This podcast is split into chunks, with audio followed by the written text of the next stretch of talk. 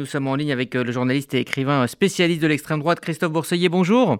Bonjour. Merci d'être avec nous euh, euh, ce matin. Est-ce le retour d'une ligne plus dure au RN ou au contraire, est-ce que on assiste avec Jordan Bardella à la dernière étape de la dédiabolisation selon vous? Non, je crois qu'il y a plutôt une stratégie qui se met en place, à savoir qu'en en fait, il s'agit de découpler le RN de Marine Le Pen, c'est-à-dire Marine Le Pen devenant et elle planant au-dessus de, tous les, partisans, tandis que le Rassemblement national, je ne dis pas qu'il va se rediaboliser, mais enfin, on a bien vu à quel point le CV de Jordan Bardella est quand même assez parlant.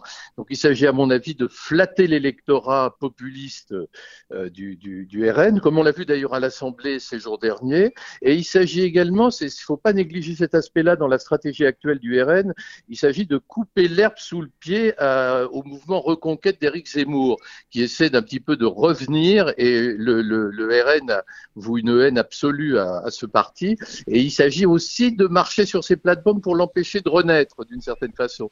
Donc vous voyez, on est dans, un, dans une stratégie très complexe, euh, non pas de rediabolisation, mais je dirais de partage des tâches euh, dans le but d'une montée vers le pouvoir. Oui, puisque Marine Le Pen donc reste donc cette figure incontournable euh, du parti. Elle quitte la présidence du, du, RN, c'est pour se propulser vers 2027. Euh, on est loin d'un président de paille, donc. De, ah oui, tout à fait. On, est, on, est, euh, on s'est très éloigné. Si vous voulez, on est un peu dans. Ça fait un peu penser ce que fait Marine Le Pen à Jean-Luc Mélenchon, qui avait quitté les instances dirigeantes de la France insoumise euh, pour planer au-dessus et se positionner comme présidentiable. Marine Le Pen est dans une stratégie un peu miroir par rapport à ça. Et quant au RN, il se donne là maintenant une identité euh, presque nouvelle. Alors bon, je ne pense pas que le RN va se durcir. On va revenir au, au Front National de Jean-Marie Le Pen. Je crois qu'on est vraiment maintenant dans une autre époque. En revanche, vous savez, c'est compliqué pour ce parti parce que il chemine sur une espèce de ligne de crête où il faut d'un côté qu'il sombre pas dans un extrémisme trop voyant et de l'autre, euh, il faut quand même qu'il garde ses électeurs.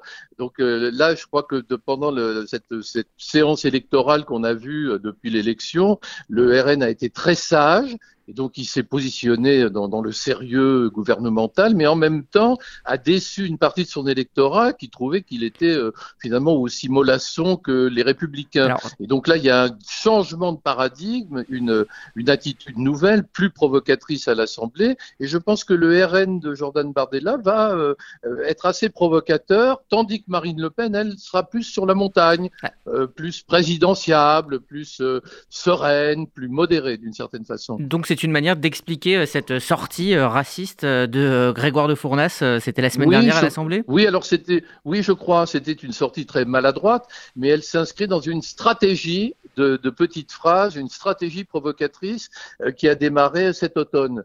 Donc en fait, il n'est pas le premier, si vous voulez, depuis euh, un mois à peu près, euh, le RN, tout à coup, qui était si sage euh, et si mignon, entre guillemets, à l'Assemblée, le RN, tout à coup, se met à taper du pied, un peu à la façon des insoumis. Et ça, ça à mon avis, c'est une vraie stratégie. Vous savez, du temps de Jean-Marie Le Pen, les petites phrases n'étaient jamais des dérapages c'était toujours voulu. Il s'agissait de flatter soit une partie de l'électorat, soit une partie des cadres dirigeants du Front National de l'époque. Donc, vous voyez, on est là façon dans, dans, quelque chose qui est assez contrôlé, je crois, assez maîtrisé. Et là, c'est intéressant d'observer ce nouveau partage des tâches qui se dessine. Alors, quant à Steve Briouat euh, et Bruno Bild, bah, il, y a, il, y a, beaucoup d'histoires d'ego personnel là-dedans. Hein. Il y a beaucoup de rancœur, ils ne s'aiment pas, ils se détestent entre eux. Donc, il y a cette dimension-là. Euh, on verra dans le futur comment les choses vont euh, évoluer. Mais la question aussi, c'est est-ce que Jordan Bardella restera le fidèle lieutenant de Marine Le Pen ou est-ce qu'il essaiera de prendre le pouvoir d'une certaine façon,